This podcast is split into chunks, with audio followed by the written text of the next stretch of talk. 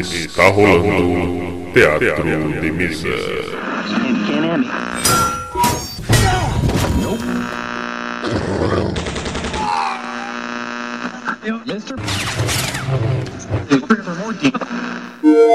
Bem-vindos.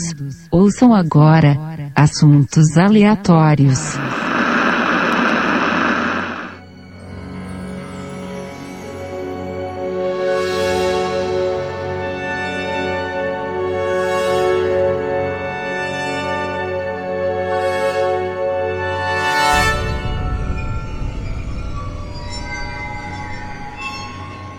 Bem, muito bem. Aqui é Manuel Demen e se você mexe no arquivo demais, ele acaba se corrompendo.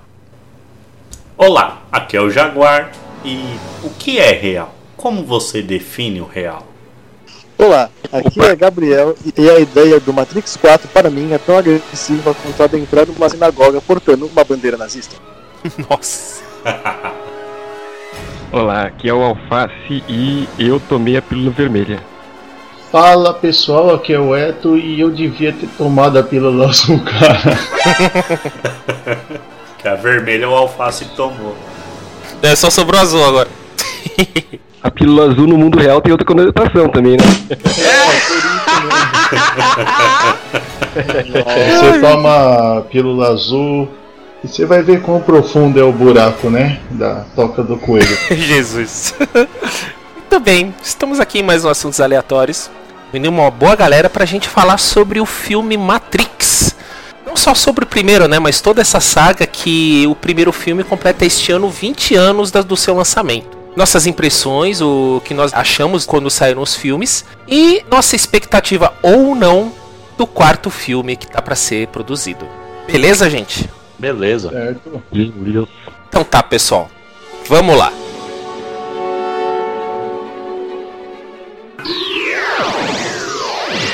Teatro.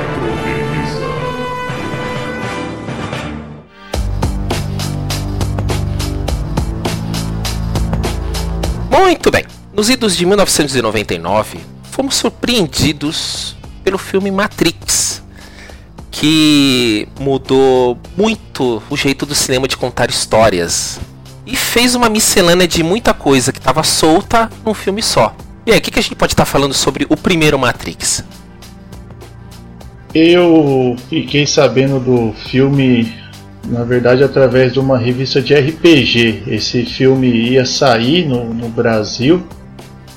E aí teve uma revista que fez uma matéria falando do, do filme e algumas simila- é, similaridades do, do, do filme com o jogo Mago Ascensão. Como eu era mó fanzaço do Mago, gostava, é, aí tive interesse de assistir. Ed.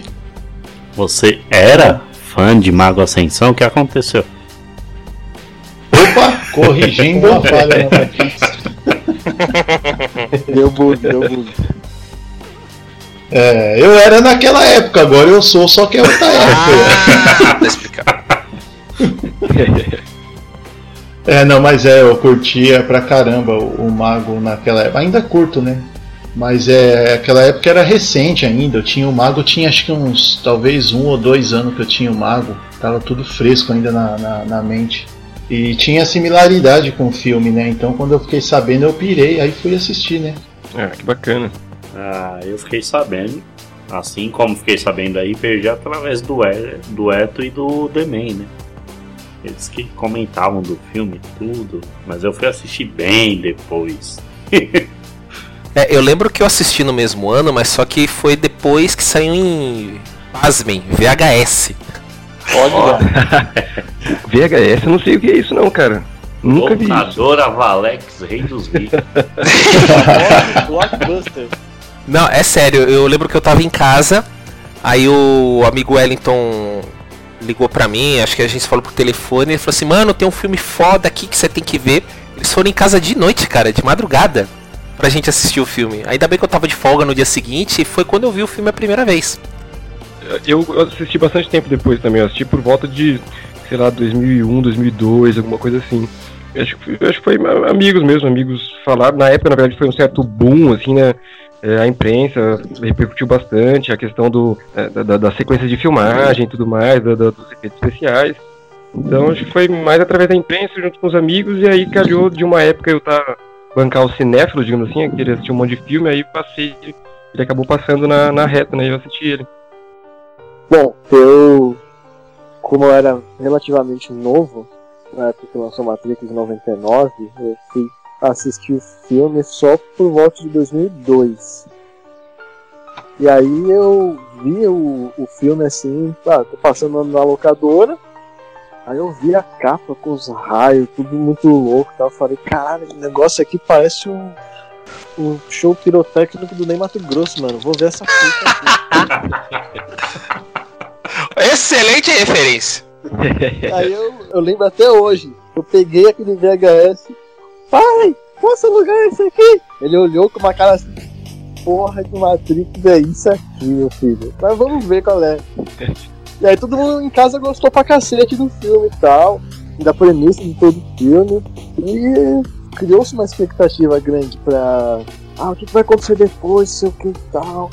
Por muito tempo ficou nesse negócio de. Foi um puta divisor de águas o filme do Matrix pro filmes de ação que tinham antigamente, antes de Sim, sim. Então, é, o que eu acho legal no, no Matrix é que, assim, é, a- as partes de ação são muito loucas, são muito legais, só que é, é, eles, eles conseguiram, digamos assim, embalar, né, de certa maneira, essa ação com a profundidade dos temas, consegue divertir aquela, galera que gosta de tiroteio, de, de velocidade, o cacete A4, e ao mesmo tempo consegue divertir também as pessoas que gostam da, da- de uma outra coisa, assim, um pouco mais profunda e tal, né. Achei, acho isso demais, cara. Então, como o Alface falou, ele não se resume só em ação, né? Cenas de ação, embora elas sejam muito bem coreografadas. E o roteiro teve a sorte de ele encaixar bem os momentos de ter ação e os momentos de ter os diálogos, o caráter meio que filosófico da coisa. Filosófico e ficção científica tudo junto. Eles conseguiram misturar bem isso sem ficar esquisito. Esse, é- esse que foi o, o ponto especial do, do Matrix, o primeiro, pelo menos. Nossa, não, Matrix foi sensacional, né? Foi sensacional. Os caras conseguiu, é realmente isso. Eles pegaram, a- na verdade, a ficção científica ali é o pano de fundo, né? Sim, sim, Mas sim. o, é. o, o cerne mesmo da ideia é uma questão muito mais. É, ele trata de questões existenciais, sabe? É incrível que até hoje você tem gente discutindo esse filme. É um filme que tem 20 anos e você já teve estudo né, da, da parte de teses aí, estudos aí sobre. Teve o bom lá também de matéria doidado falando que talvez isso fosse verdade, a gente estivesse vivendo numa Matrix. Ele chacoalhou até o cinema, inclusive, né? Porque por causa da temática dele, né? Essa questão existencial, será que então realmente a gente não tá numa Matrix, né? Muitos se questionaram isso na época. Olha, se o Brasil tiver numa Matrix, a gente tá numa falha na Matrix, cara. É gigante. O que eu acho bacana, assim, é que ele, na verdade, ele, ele não traz, assim, não inova em nenhum dos questionamentos filosóficos. O que, na verdade, ele faz é, de certa maneira, tornar pop vários questionamentos, porque ali você vai... é, ele, ele, na verdade, eles, eles beberam de diversas fontes e conseguiram misturar, né, fazer essa, essa amálgama aí bacana e tornar esses questionamentos profundos num, num produto pop, digamos assim. Isso é que eu achei bastante bacana. É, é bem, é bem possível que eu consiga, de repente, abrir uma roda de filosofia gente discutir alguma coisa a partir de um, de uma, de um questionamento ali. Eu posso tirar do Matrix, eu posso falar, ah, vamos falar sobre Matrix. Olha, mas no Matrix é, a gente vai falar acerca da realidade, o que é a realidade e tudo mais. É, é maravilhoso, cara. Não, é exato, é isso daí. A ideia, na verdade, o, o con- o conceito filosófico em si aí, a gente nem vai entrar no assunto, né? Sei lá, mas não é novidade. Ele se apoia muito na questão, por exemplo, do gnosticismo, né? O cristianismo gnóstico. Só que assim, eles usaram tudo isso, mas de uma forma tecnológica, né? Nessa onda meio virtual, né? Numa época que tava aquele boom mesmo, assim, embora já existisse, mas tinha já o lance de internet, tudo surgindo, computadores. Eles fizeram essa mistura mesmo, isso que foi legal, né? Na época que você falava internauta. E aí, internauta? E, e falando em internet, também foi uma surpresa pra todo mundo, porque a, a internet estava começando a engatinhar ainda. Ninguém tinha informação nenhuma, nada. Era mata ainda. Era tudo mato, era aquela tela do Windows, Windows 95, tudo verde, era só mato. O, o- então, ele, ele chegou justamente num ponto no tempo em que, em que deu certinho. Foi justamente ali o começo da popularização da internet, Né? De- de- acho que foi assim. E aí é um filme atemporal, né? Sim, é bem, é bem atemporal que você consegue imaginar isso em qualquer período. Assim. E uma coisa que eu acho interessante do Matrix é que, primeiro, pela própria direção do filme, que é, bebeu muito da fonte que os próprios diretores falam assim, ah, que pegou muita coisa de animação japonesa, principalmente de Ghost in the Shell, de, de cultura cyberpunk, de Blade Runner, e essa base filosófica pesada de niilismo, Schopenhauer, Bauman, e tudo isso ficou uma maneira muito mastigada, assim, muito simplista de você entender. Ficou um negócio, nossa, muito denso, não consigo entender esse negócio. As pessoas iam ficar meio, puta, que saco de filme de gente sentada falando o tempo inteiro. E os diálogos, mesmo que é um negócio denso de se entender, toda a estrutura de direção fotográfica do filme se passa, pelo menos pra mim, que eu sempre vi desde pequeno, parece um anime o negócio. Então você vê um negócio que tem um, uma- um certo movimento ali, que você parece que você faz parte. Então é muito simples você entrar dentro dessa história do Matrix. É, no caso, os irmãos Wachowski, agora irmãs Wachowski, é, no caso foram muito felizes em dar esse equilíbrio. Porque lá tem ficção científica que agrada a galera um pouco mais antiga, tem filosofia que agrada a galera mais antiga ainda, anime que agrada a galera mais nova, inclusive é, o pessoal que curte aqueles filmes chineses de luta, né, que tem fios, tudo, agradou meio mundo. Eles equilibraram muito bem. É, como é que eu posso falar? Conseguiram É. fazer uma, um- uma comida assim bem temperadinha, digamos assim, né? Exato. Conseguiram equilibrar bem vários temperos. É, e como o Gabriel mesmo aí falou, né? É um filme de ação, sim. Só que eles não fizeram ação pela ação. Carros explodindo e simplesmente. Ou, um vilão que quer fazer maldade com pessoas boas, assim. Você tem um filme de ação legal, mas assim, um porquê também interessante. O porquê de tudo aquilo, o questionamento e tal, mas nada sem exagerar. Não é tiro o tempo inteiro, mas também não é só pessoas discutindo ó, o real, o que é o real e tal, sabe? É um filme para você sentar e curtir. E aí depois que você assistiu uma, duas vezes que começa a despertar os questionamentos. Na maioria das vezes, a primeira vez que a pessoa assistiu o filme, ela ou não entende nada, ou ela entende, mas fica um monte de dúvida na cabeça. Aí depois na segunda, terceira vez, o pessoal começa, caramba! E aí começa a surgir, você fazer essa ligação assim. Ele é um filme interessante. E, e para mim, eu sempre tive isso, né? Mas essa é a opinião minha, né? Que filme bom é aquele filme que você tem que assistir duas, três vezes para começar a pensar. Você vê a assinatura dos diretores, das diretoras, desculpa, de uma forma assim bem, bem legal, é, tipo assim, pegou um pouco da característica dela, assim, de clubber, daquela coisa do começo dos 2000 de música eletrônica, você vê que toda a identidade dos caras da matrícula, assim, Morpheus, Trinity, Neil, é tudo aquele visual de clubber, aquele negócio, ah, sobretudo, roupa de vinil, que não sei o que. Eu É. no começo dos anos 2000, o roleiro você tem um sobretudo. Era É verdade. vinil, né? Você escutar um Prodigy, um New Era, um Wave, New Order, tudo. New É, O Rob Zombie, que até toca no filme, né? Sim, sim. Pisou, cara, que hoje em dia você acha ridículo, mas na época você fala, nossa, aquele aqui, os filhinhos, foda. Pois Falar é, que eu tô vestido assim agora, vocês não acreditam, né? Tô brincando. Ah, mas era para dar essa ideia de tecnologia mesmo, né? Era essa pegada meio Blade Runner, um mundo meio cabuloso, sabe? Tipo, não podia, não ficava muito patente, porque era um mundo que aparentemente era normal, mas eles também deixaram assim nas entrelinhas essa coisa de um filme, pô, Matrix, realidade virtual, então a música tem que ser eletrônica, tem que tudo é muito, eles fizeram essa diferenciação, por exemplo, que o cenário quando eles estão na Matrix tem um tom meio esverdeado, né? é, isso aí é pra gerar uma estranheza, só que sem que você identifique. Sabe, tem alguma coisa errada, mas eu não sei. Então, é isso é que é legal, porque é a tal da coisa que eu falei que às vezes você começa a notar depois, quando você começa a assistir, você fala, caramba, não é que é? A Matrix é uma Matrix mesmo. Você começa a ver uns detalhes verdeados tal, e o mundo mesmo real é mais azul, né? Não à toa eu tava vendo aqui, eu, eu- eu entrei lá no IMDB pra ver as informações acerca do filme. Cara, o Matrix, ele, ele, ele ganhou 41 prêmios e foi indicado para mais 49. Nossa. Caralho. Pra vocês terem uma ideia. Ele revolucionou, primeiro, aquela questão do efeito de 360, que até então, você vê, eles fizeram não sei quando. O Bullet Time. Não, não, quando dá aquele. Porque eles fizeram aquele efeito do tempo de bala que foi o mais plagiado do cinema, né? É o Bullet Time. Mas só que eles também teve vários outros momentos assim que davam um giro, na, congelava e a câmera pra girar, eles colocaram um monte de câmera assim, sabe, filmando.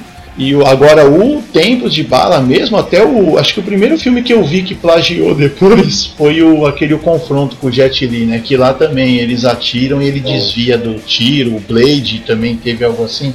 Não, não, o Bullet Time é o giro, Wellington. Bullet Time é o, é o nome do giro mesmo, eu acho. É o nome é, do é giro, chama Bullet Time. Porque ficou, ele ficou com esse nome por causa da câmera girando enquanto o Neo desviava. É, enquanto o Neo desviava dos Mesmo tiros, a, né? a Trinity na, na primeira cena do filme, que ela vai bater nos policiais, que dá aquele giro, também é Bullet Time. É, lá também é tempo de bala. Esse filme, na verdade, tem cena assim do começo ao fim, assim, que marcou, porque é um filme sim que revolucionou assim na época. Né? E a primeira cena que eu achei muito louca assim no filme foi essa, quando tá chegando os agentes lá, aí o policial. Que até então pra você é um filme, né, de, sei lá, perseguição, polícia, hackers. E de repente ele fala: "Não, seus agentes, seus policiais já estão mortos, né, tal, seus homens já estão mortos", né? Aí quando ele corta e mostra a cena deles querendo prender a Trinity, ela faz aquele rebuliço todo, né? Já quebra o braço do cara, aí os caras começam a tirar, ela anda na parede. Fora que ela é o primeiro tempo de bala, que é quando ela pula lá, dá um chute, joga o cara, né? a câmera gira assim, congelada. Meu, isso daí, naquela época lá, é que quem assiste hoje não sabe, mano. Como que aquilo ali revolucionou assim. Sabe por que foi tão assim? É aquilo que eu comentei antes. Porque ninguém tinha informação nenhuma. O próprio cartaz do Matrix falava: você só vai saber o que é a Matrix quando você estiver nela. Quer dizer, ninguém sabia de nada. Então só você assistindo o filme para você saber o que, que era. Ninguém tinha informação. É, vaza um áudio e já cai no YouTube pra todo mundo ver, né? Um, um, um videozinho. Nossa, é. Hoje você sabe até o final do filme, se duvidar. É. E hoje, sei lá, o que, que seria revolucionário aí pra ter esse mesmo efeito que o Matrix teve 20 anos atrás? Você consegue imaginar? Porque tem muito filme bom. Juntar um monte de super-heróis da sua infância. Né? É, mas assim, o que eu falo em termos de técnica Ah, tá, cinematográfica, de técnica. entendeu? O Matrix, ele, pô, meu. Revolucionou em muita coisa. Não, eu fiquei fãzão Ah, o- desse Como filme. é o nome do o que fez o Velozes e Furiosos, depois dirigiu o Aquaman? James Wan? Isso, ele chegou com as técnicas boas também no Velozes e Furiosos que reproduziu no Aquaman, né? É, mas só que aí não foi nada muito espetacular assim, né? Foi interessante, mas nada que tenha mudado o jeito de você fazer filme que nem o Matrix fez. Tanto em roteiro quanto em é, edição, entre outras coisas. É, É, eu não sei, eu acho que vai- talvez, talvez até demore pra aparecer alguma outra coisa assim que seja puxa, espe- inovadora, assim. Eu acho que não tem nem como a gente chutar, porque se a gente chutasse, a gente provavelmente ia estar produzindo esse filme, né, digamos assim. Essa coisa- Pois é, pois é, por isso que eu perguntei aí, sabe? é, a gente consegue imaginar, é até difícil imaginar um- o que, que um- alguém teria que fazer hoje para causar um impacto no cinema como esse filme causou, como o Matrix causou, né? É, e outra, eu fiquei assim, cara, eu me apaixonei por esse filme na época. É claro que chega uma hora você não aguenta, né? Ficar assistindo todo dia a vida inteira, né? Certo Só reator, mas.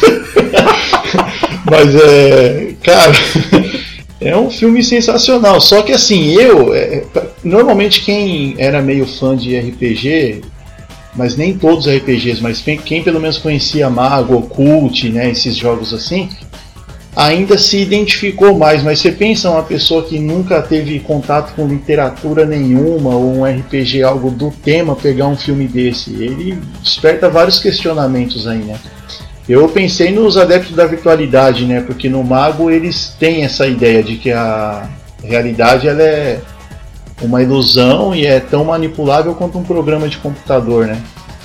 E o Matrix ele você consegue fazer essa ponte, né? É, é que eu acho de certa forma, o, tanto o Matrix quanto o, os autores do Matrix quanto os autores do Mago, de certa forma, muito provavelmente beberam de fontes parecidas também para chegar nessa proposta, por, por exemplo. É muito provável que o pessoal do Matrix, tanto o pessoal do Matrix quanto do Mago, deve ter acesso a alguma coisa de hermetismo, gnosticismo É. e, e por aí vai, né? Você curtiu, tipo, uma cena muito louca que você achou? Porque assim, cara, é até difícil escolher a mais da hora. Mas eu acho que a Trinity, aquela cena, por ter sido a primeira, que até então, que nem eu falei, você pensa que é um filme, né? Assim, de hackers e perseguição e, e tal, e de repente ela para no ar, você, pera, ela parou, sabe? É, então, pra mim, aquela ali, até hoje, quando eu penso em Matrix, me vem aquela cena na cabeça. Mas depois ela pulando um prédio pro outro também, né? E tantas outras aí.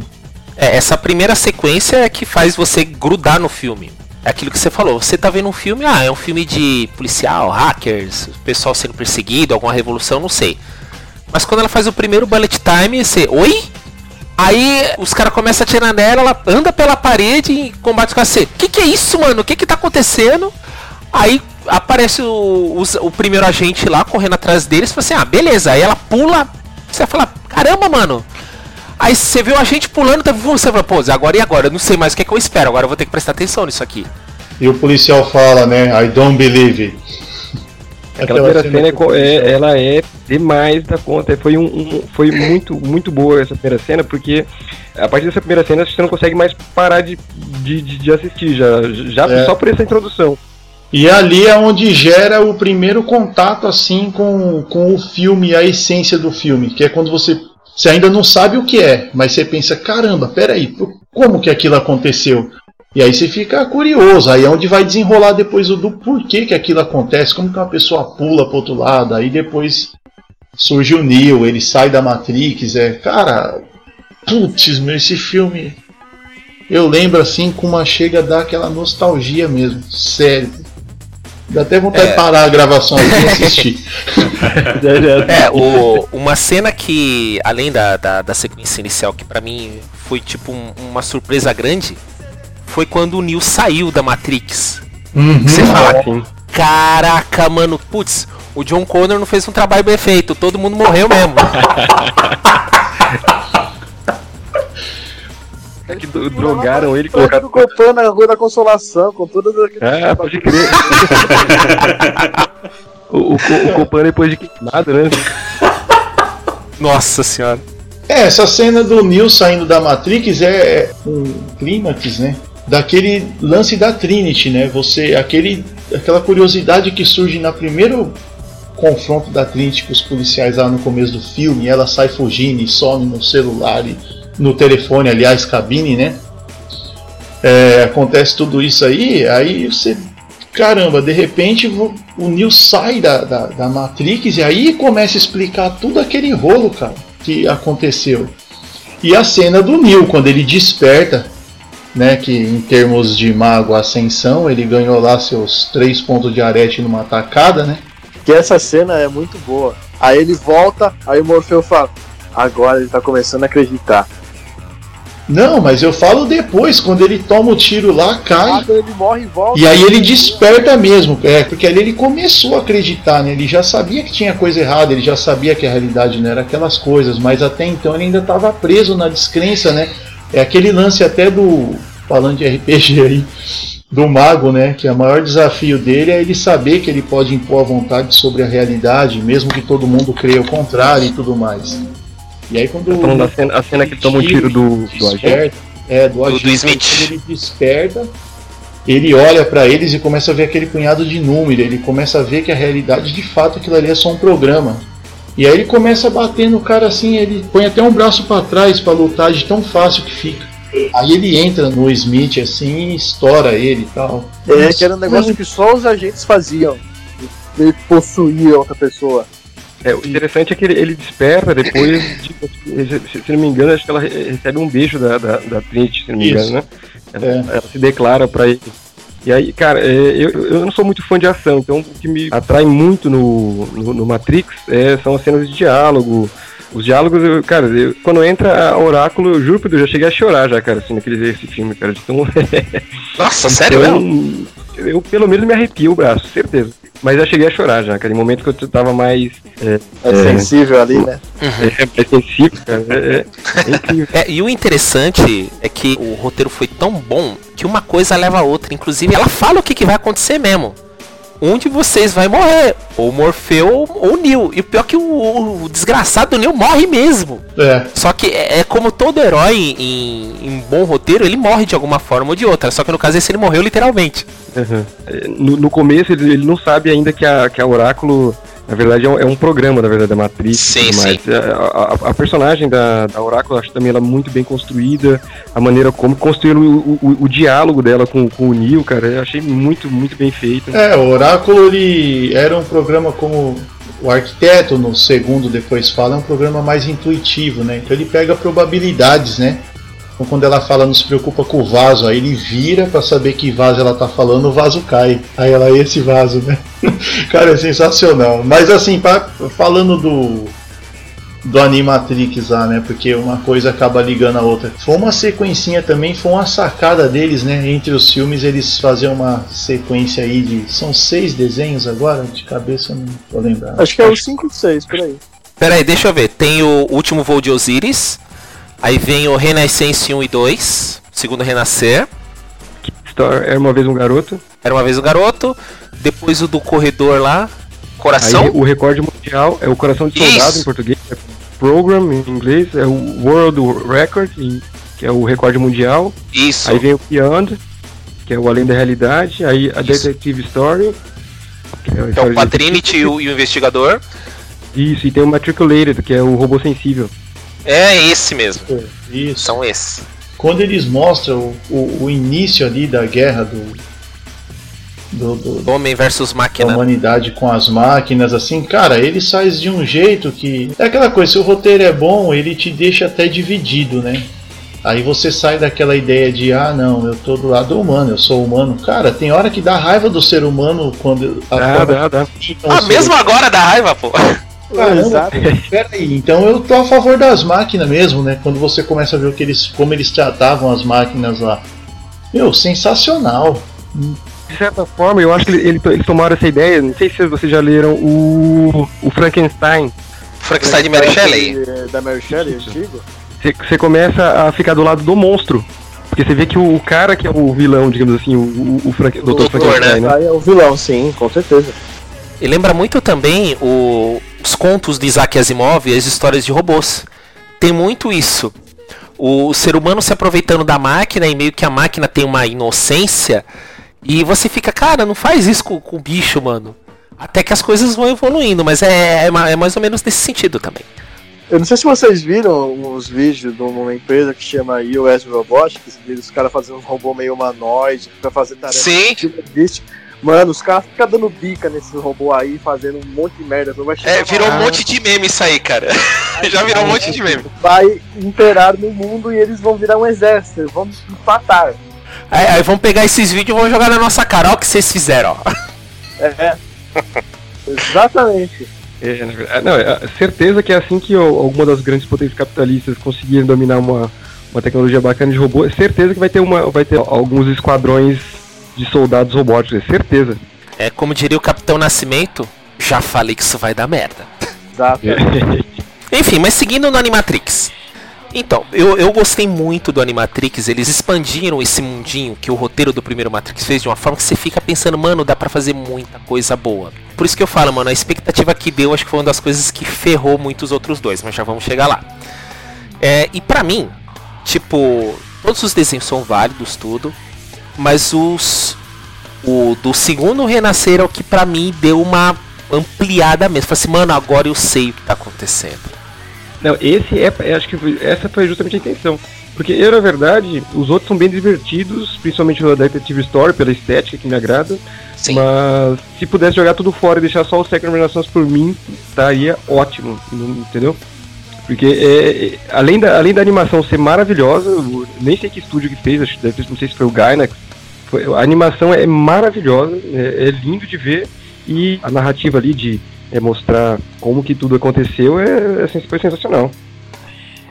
E eles ligam, né? Eles, eles linkam aquela ideia de quando o Morfeu recebe um contato de uma outra nave, né?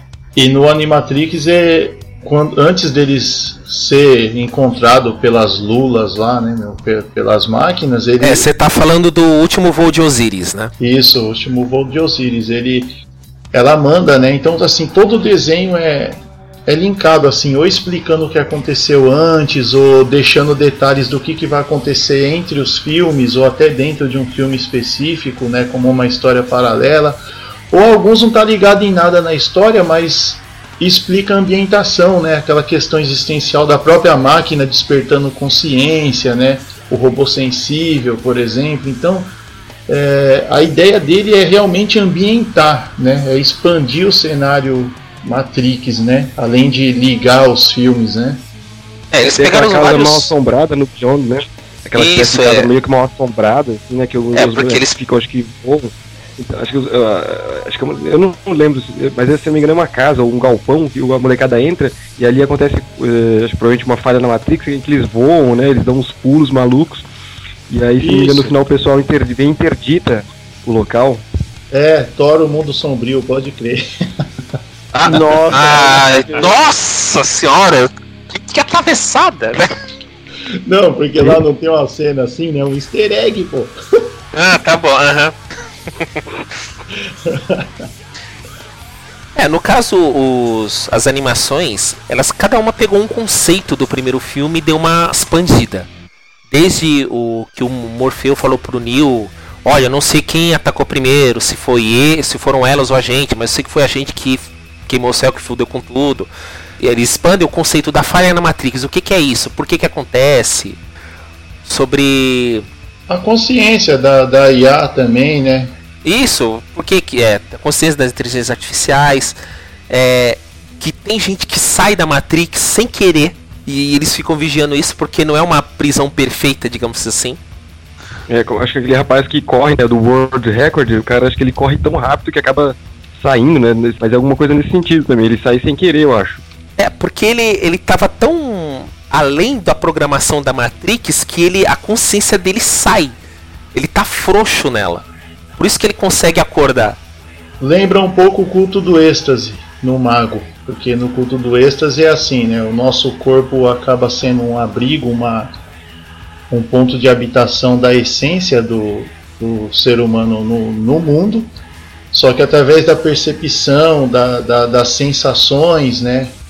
Do pensamento, eles conseguem é, perceber coisas que estão além dos sentidos, né? E é mais ou menos a ideia. Ele corre, mas aí aquela quantidade de, de esforço, de dedicação que ele coloca no corpo dele, libera uma quantidade de, sabe, de hormônio, né, no corpo que fez com que ele tive, começasse a perceber coisa que pessoas comuns não percebiam, né? Então ele acabava rompendo esse limite entre o que é real e o que não é. É como se ele tivesse meio que despertando pro mundo real aí. Eu gostei bastante das animações, porque elas realmente ampliaram todo esse universo, mas teve um, um olhar diferente do que apresentado no filme. Porque no filme você já tem aquela visão de ah, tá tudo na merda, tá tudo ferrado, não- tem o que fazer, agora é lutar pra sobreviver e vencer a Matrix.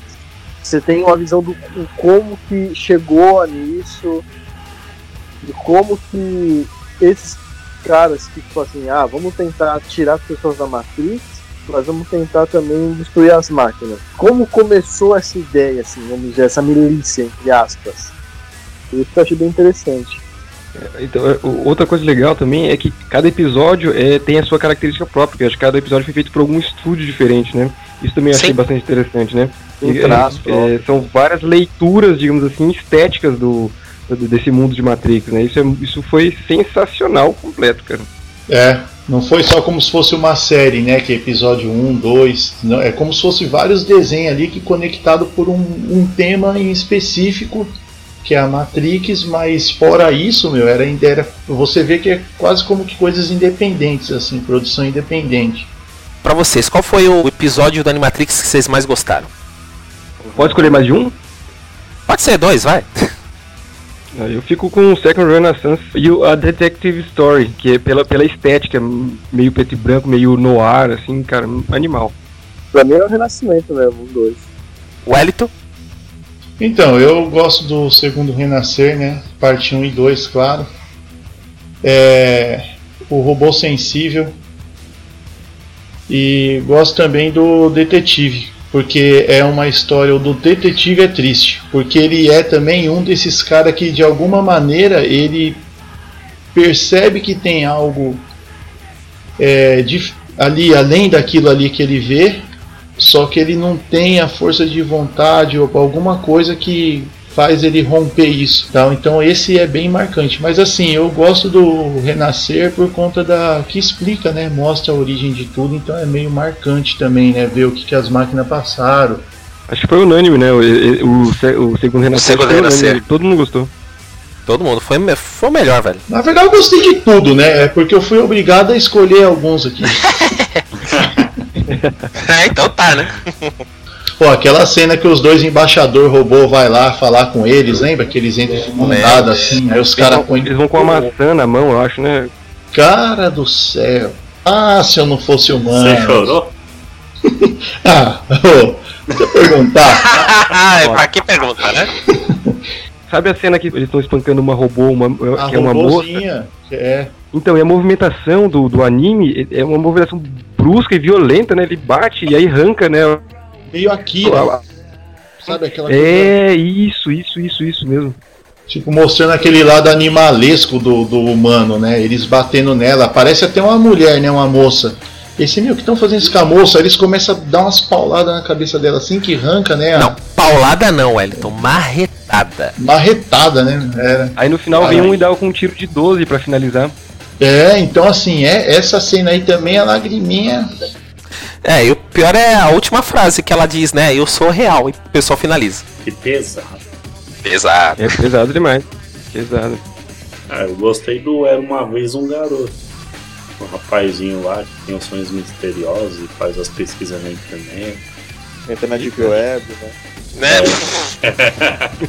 Aonde surgiu a Deep Web? né? Olha aí. Eu, ele já conecta, é legal que assim, aí, como a gente falou, aquele o, o do voo de Osiris, né? Ele já deixa uma. Ela manda uma mensagem que já é para conectar, né? Com a sequência. Aquele né? recado que o pessoal da, né, do Nabucodonosor recebeu, uma mensagem e tal.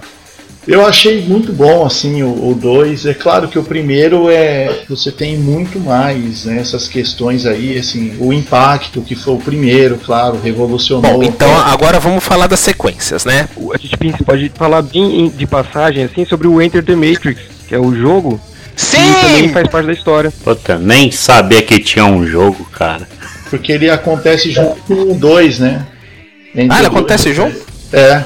O Enter the Matrix, ele realmente. Todo ele é como se fosse um Matrix 4, assim, vai. Mas não na sequência. Digo Não, assim, não é como se fosse quatro, um- é um dois e meio.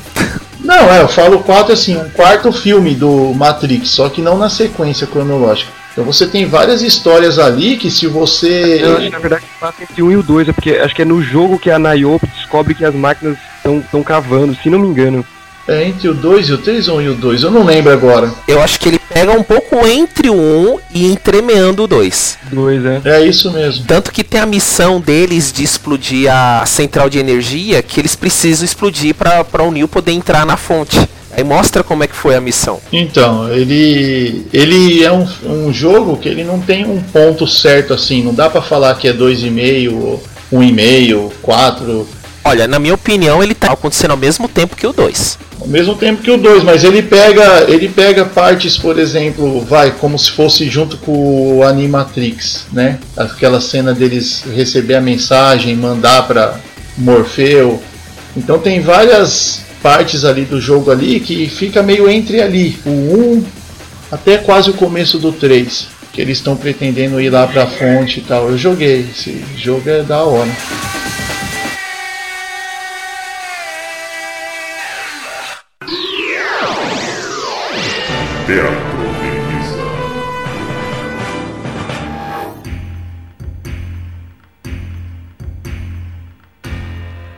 Muito bem. Entramos já nas veredas das continuações.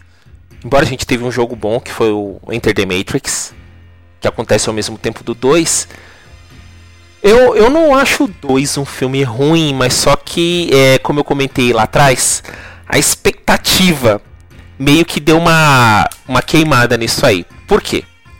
A gente foi bombardeado com um monte de conceito do primeiro e do Animatrix. E a gente falou assim, mano, dá pra fazer um, um zilhão de coisas e a gente sempre espera que, espera que aconteça melhor. Só que aconteceu de não ter sido bem assim, ainda mais que o Matrix Reloaded, ele é um filme de continuação, ele já fica um final em aberto. Isso já deixa você meio assim, ah, pô, eu queria mais, porque eles deixaram muita coisa em aberto, inclusive no, no próprio 2. Propositalmente, né? Sim. Não, o 2 não tem nem dúvida que foi proposital, porque eles tiveram a coragem de pôr um filme simplesmente que dá um preto assim na tela escrito continua. Eu nunca vi isso, cara. Eu gostei do filme, eu não vou falar que não, eu gostei. Mas o que, que eu achei ruim é que assim, eles pegaram tudo que era bom no primeiro e exageraram. Sim. A exceção do roteiro. Sabe, pensando assim, nossa, Matrix foi um filme bom pra caramba, revolucionou esse negócio de parar no ar e, e andar na parede, e parar a bala. Aí o que, que eles fizeram? Acho que na cabeça deles, não, então vamos pôr várias cenas assim no próximo que todo mundo vai ficar toda hora pulando a cadeira. Eles exageraram, sabe? Tudo era bala parando, o cara andando na parede. Você ia abrir a. dava efeito de tempo de bala para abrir uma porta. Ah, aí começou a ficar muito exagerado, porque aí você sabe que tudo que é no exagero você vai perdendo a, aquela euforia, né? O legal é tudo bem dosado. Do Reloaded em diante, eu só assim, assisto pelas cenas que, que fazem avançar a história. A parte de ação, eu, por mim, se tivesse um pulo e parte de ação, eu pularia tranquilamente, e pra mim não faz falta nenhuma. Cortar É, toda aquela. eu, eu só, go- só gosto mesmo dos dois em diante só por causa da história, pra saber o resto da história mesmo. E, e- e pronto, acabou. É, o 2 tem coisas importantes assim que fazem bastante sentido na continuidade da história. Que nem o, o surgimento daquele arquiteto e tal, ele explicando. Eu achei muito interessante esse negócio de que. Ah, porque a gente criou a Matrix, que era o mundo perfeito do ser humano, que não tinha problema, tipo o Jardim do Éden. E aí É. o ser humano não conseguiu se adaptar e a gente teve que Ah. aumentar esse mundo cada vez mais, porque ele tinha falta do conflito. Então eu- o mundo tá uma bosta, porque é o mundo que o ser humano consegue viver. Se a gente consegue deixar o mundo bom, o ser humano entra em colapso. Aí tem que deixar o mundo cada vez pior, cada vez pior, porque é o que o ser humano tá buscando, né? Autodestruição. Falando em arquiteto, não sei se vocês perceberam, mas aquela sala do arquiteto que é cheia de telas de televisão, Sim. ela aparece no primeiro. Quando o Neo é preso lá na empresa onde ele trabalha. Ah, ele é mostra um monte de tela mesmo. Isso, eu já, eu já tinha percebido isso há, há- há muito tempo e ontem assistindo de novo que eu fui me tocar de novo. Eu falei, meu, esse monte de tela é a, é a sala do arquiteto. O arquiteto já tava acompanhando. Ca- É, então. Aí uma coisa que o Ed falou, você só percebe depois de assistir diversas vezes, né? Aí. Porque até então você não, você não saca. Mas o 2 Então teve não- alguns elementos interessantes que foram um pouco valorizados. Tipo. Tem aquele dois? lá das informações. Ah, o Merovingian. Com aquela esposa maravilhosa dele. um pouco mais esse cara, quem é esse cara? Aí do nada aparece um japonesinho velhinho lá, é o chaveiro, ele tem as chaves que abre tudo quanto é caralho de porta lá, parece um mano na então vai trocando a jogada da rede, vai trocando todas as portas de rede lá. Mano, por que que eu não exploro esse cara? Quem é? Por quê? Aí, você- ah, é um programa aí que faz isso, acabou. Tudo virou, ah, é um programa aí. É, o problema do 2, que só é um problema por causa do terceiro, a gente já vai chegar lá. Porque o, o segundo, ele colocou um monte de personagem interessante. Merovingian era um personagem que dava pra ser explorado muito bem, dava pra fazer mais coisa. O Chaveiro, eu acho que ele foi mal aproveitado, dava pra ter feito de outra forma. Tipo assim, a gente tá falando isso agora, mas é, eu creio que dava pra ter feito de outro jeito. E como você falou, agora tudo é programa.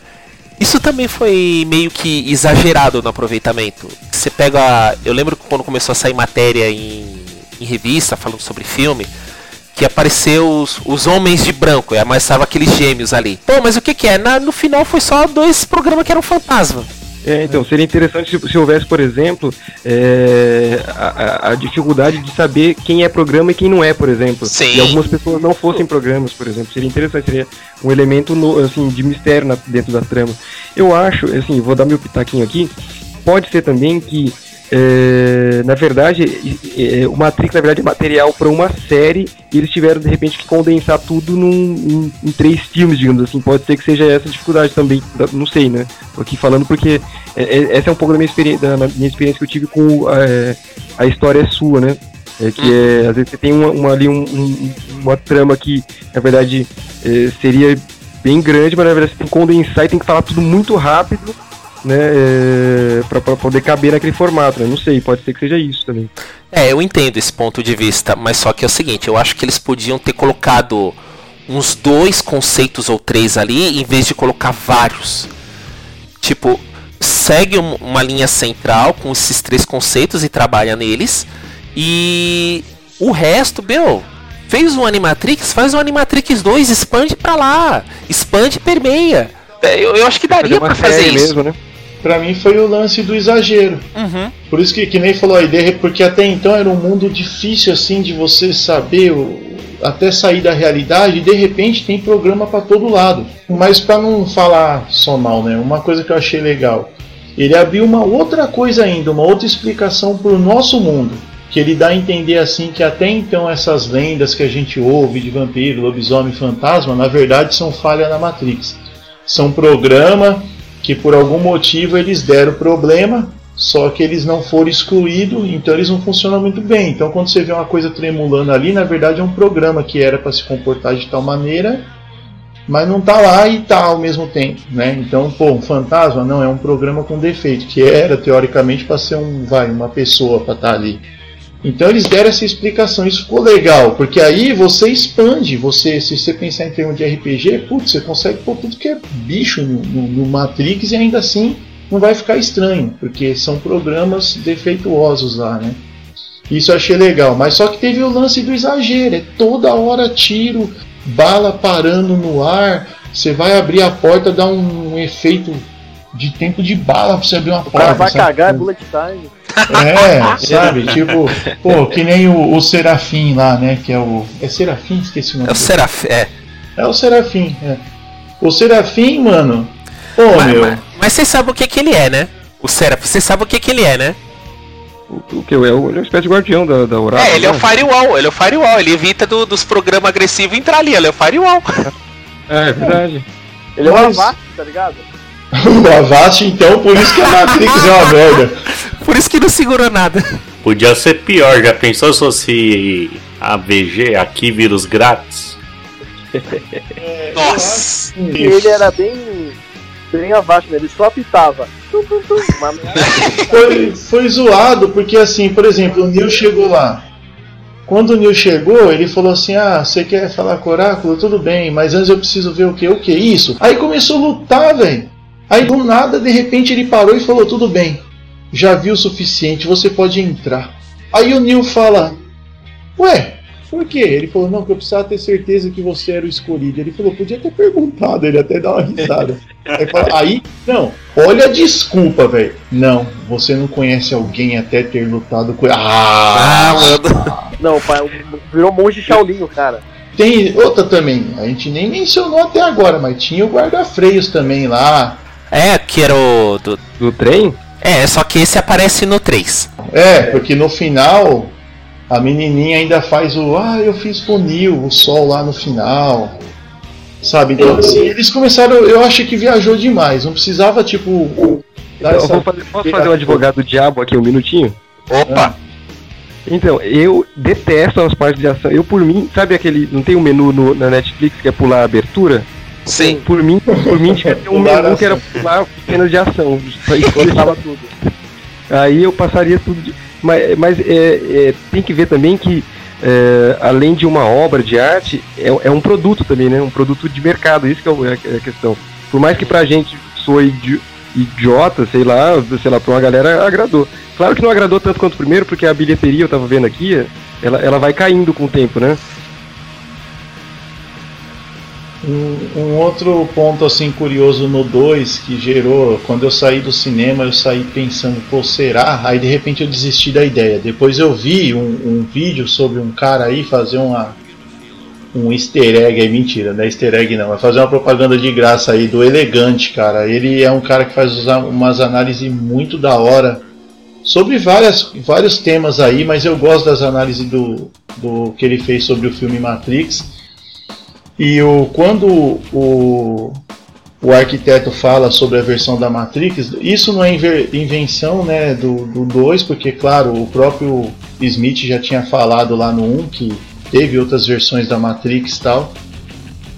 E dá a entender, quando o Neo para a, a máquina com a mão lá, mesmo em Zion, né, mesmo lá fora da Matrix. No mundo real. Aí é onde eu pensei, caramba, eu saí do cinema assim, pô, mano, como que ele parou? Será que, mano, então eles não saíram da Matrix?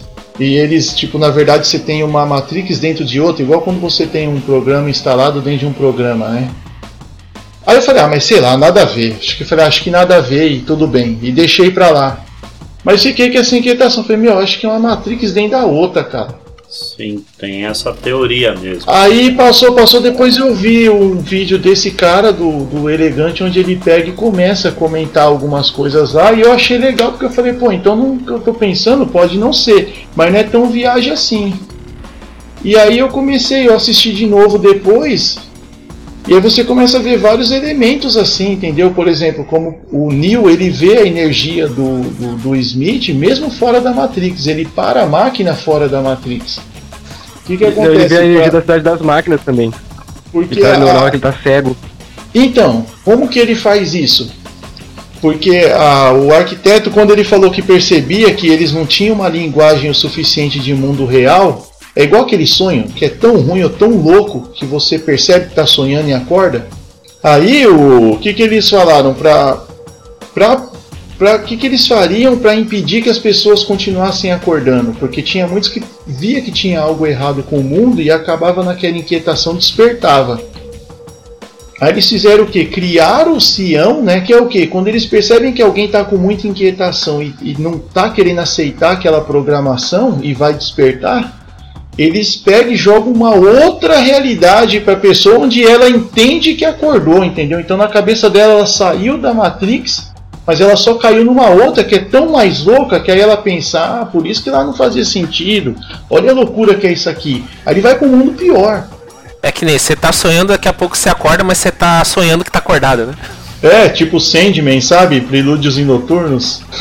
Na verdade, o Eto, é, você entrou num ponto em que eu acho que é uma das coisas cruciais, e é, e é isso, esse é o valor, é o único valor que eu vejo nos, nos dois filmes, que é entender o, o, a história toda e ver que, na verdade, mesmo a existência de um, de um a lenda do, do, do, do escolhido, na verdade, está dentro dos planos da própria Matrix, na verdade, né? Na verdade é uma é. rebeldia controlada pela Matrix, digamos assim. É. Então, nesse sentido, pode ser que realmente a realidade, realidade real, digamos assim, do filme, na verdade pode ser uma, uma, uma, uma, uma segunda camada, digamos assim, de Matrix também. É, não, não, é, não, é, não é se descartar também não. É, a máquina para não perder safra, e lembra que ele falava, a gente no, no 1 mesmo ele falava, perdíamos safras inteiras, né? Até chegar numa visão de Matrix melhor, onde as pessoas ficassem mais. Só que sempre alguém acaba despertando. Então, para isso, eles criaram como se fosse um emulador, uma Matrix dentro da outra. Se a pessoa acorda, na verdade, eles jogam ela dentro de uma outra. E aquilo é tão louco que Sião você vê que é louco assim. É o tempo inteiro é sobrevivência. Você não tem tempo de pensar se aquilo tá bom, tá ruim. É sobrevivência no dia a dia ali. Então você fica mais com a mente mais ocupada e não começa a gerar esses questionamentos que você tinha na Matrix anterior. E aí eles conseguiam fazer o que? Proteger a safra. Aqueles que iam acordar eles jogavam numa outra realidade. E aí a pessoa pensou que acordou e tem essa. Opa, agora sim, agora eu tô vendo que aquilo estava errado e agora eu tô no mundo real. Aí ela fica naquela loucura e não acorda mais. E se acordar, ele joga dentro de outra. E aí vai. Aí dá errado. Eles... digamos assim, né? Ela, ela, ela, acha que ela chegou na verdade, então beleza, é, agora. É, e quando tudo dá um pau lá no sistema, eles dão o tal do reboot, faz uma outra Matrix. Então, assim, as máquinas são, desse ponto de vista do 2, por isso que eu, eu concordo aí com o que você falou. Nesse sentido, o 2 e o 3 é sensacional. Porque ele explicou essas coisas que não tinha no 1 ainda, mostrou ah, tudo isso daí e tal, expandiu.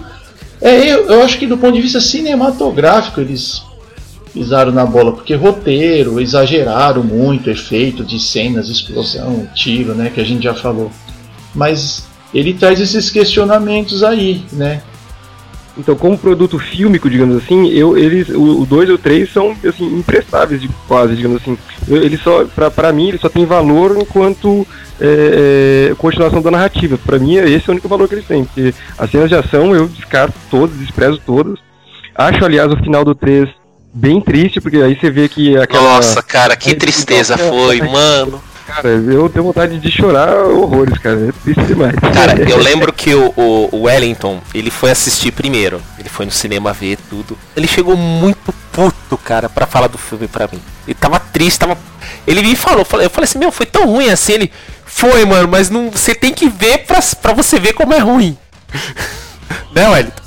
Foi, porque eu gostei, claro, assim, eu sou fã do filme, acho legal essa ideia de realidade virtual, tal, pense em mago, tudo, mas em termos de roteiro é triste, é um, é um filme mal... Mal executado, né? É, sabe, você não precisa terminar o filme com aquela impressão de que, nossa, mano, que, que a vida é uma merda, né, eu nunca vou acordado e, e sempre vai... Não, pô, podia, podia entrar num acordo lá, sabe, eu acho que exageraram demais o Smith quando inventaram aquele negócio que alguma coisa nele ficou copiada e aí ele virou tipo um Neo positivo e negativo. Sabe? Aí ficou esse negócio do Neil perder o controle, então quer dizer, dá a entender assim, nossa, a própria máquina perder o controle do programa, então no final a, a, luta já não era mais contra a Matrix, era contra o Smith, cara, que é. era só um é. programa.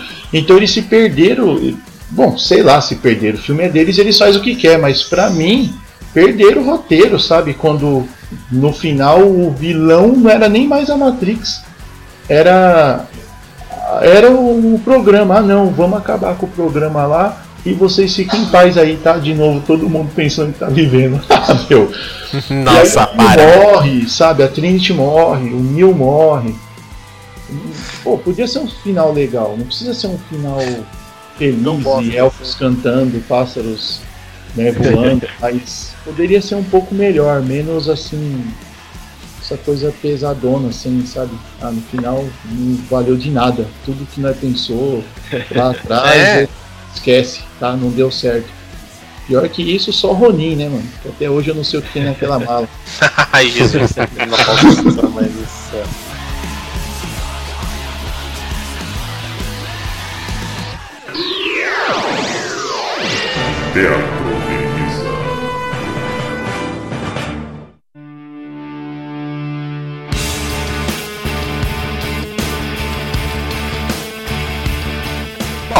Chegando nesse ponto, então já vamos pro meio que pro, pro, pro, finalzinho aqui. O que, que a gente acha que vai acontecer nesse Matrix 4? Quais são as expectativas de vocês ou não? Não, eu, eu tenho expectativa e boa, né, pro filme, mesmo que não seja. Mas eu espero, eu gosto do filme, apesar de eu não curtir muito. O 2 eu achei exagerado, mas ainda gostei. O 3 eu acho que já desviou totalmente do, do do que a gente esperava de ver a humanidade ou se libertando ou ficando presa, mas de uma forma menos broxante no final. E eu espero que seja legal esse próximo, né? Ah, agora aí vão, não sei se vão gostar, mas assim, eu acho que tem que fazer o filme pelo filme em si, sem querer ser político, sem querer agradar agenda nenhuma. É, fazer o filme como ele é, entendeu? Manter essa ideia. É, é um filme de ficção científica que se apoia em vários questionamentos e, e pronto. Eu acho que pode ser bom sim. É, pegando o final lá do terceiro filme, que é aquela destruição do Smith, e aí acaba lá o corpo do, do Neil sendo levado, né, pra Cidade das Máquinas. E aí tem aquela cena final que dá aquela frase, né? Até quando você acha que essa paz vai durar, é isso, né? É, então dá a entender que o tratado, um acordo, uma paz aí entre humanos e máquinas acabou por algum motivo, capaz de partir daí, né? Eu acho que o mistério vai ser o retorno da Trinity, né? Vamos ver como eles vão trabalhar isso, porque se tá a altura lá, vai ser só flashback, né? A atriz, perdão. Maravilha. Então tá, como foi dito aqui, dá, dá muito mais de um podcast, mas acho que não cabe tudo aqui. Esperamos que tenham opiniões eh, e mais discussões né, abertas sobre isso do que foi do que a gente pode esperar sobre o, o próximo Matrix. Eu mesmo acho que a princípio não é uma boa ideia, eu tô com a expectativa lá embaixo. Só que é o seguinte, a minha opinião é, no final pessoal vai perceber que o, o, John Wick é a continuação do Matrix. Por isso que o John Wick consegue fazer tanta coisa sem, é, sem limite lá. Pode ser. Então tá, gente. Agradeço a presença de vocês aqui pelo debate. E continuemos falando de Matrix mesmo depois, né? Sim, sim. E quando sim. lançar, a gente vai fazer um podcast, né? Opa, beleza. Vai a galera do Teatro de Mesa assistir o filme lá pra ver depois. Pra, pra comentar depois. Foi ótimo. Falar de Matrix é sempre muito bom e com o pessoal bacana é melhor ainda, né? Então, Opa. muitíssimo obrigado aí pela oportunidade de. A gente que agradece aqui. Então tá, gente. Agradecemos aí a participação de todo mundo, a audiência aí e até a próxima, gente. Valeu, hein? Falou. Valeu. Falou, gente. Não muito obrigado. Até mais. Vai a nossa página. É, maravilha. Falou. Falou.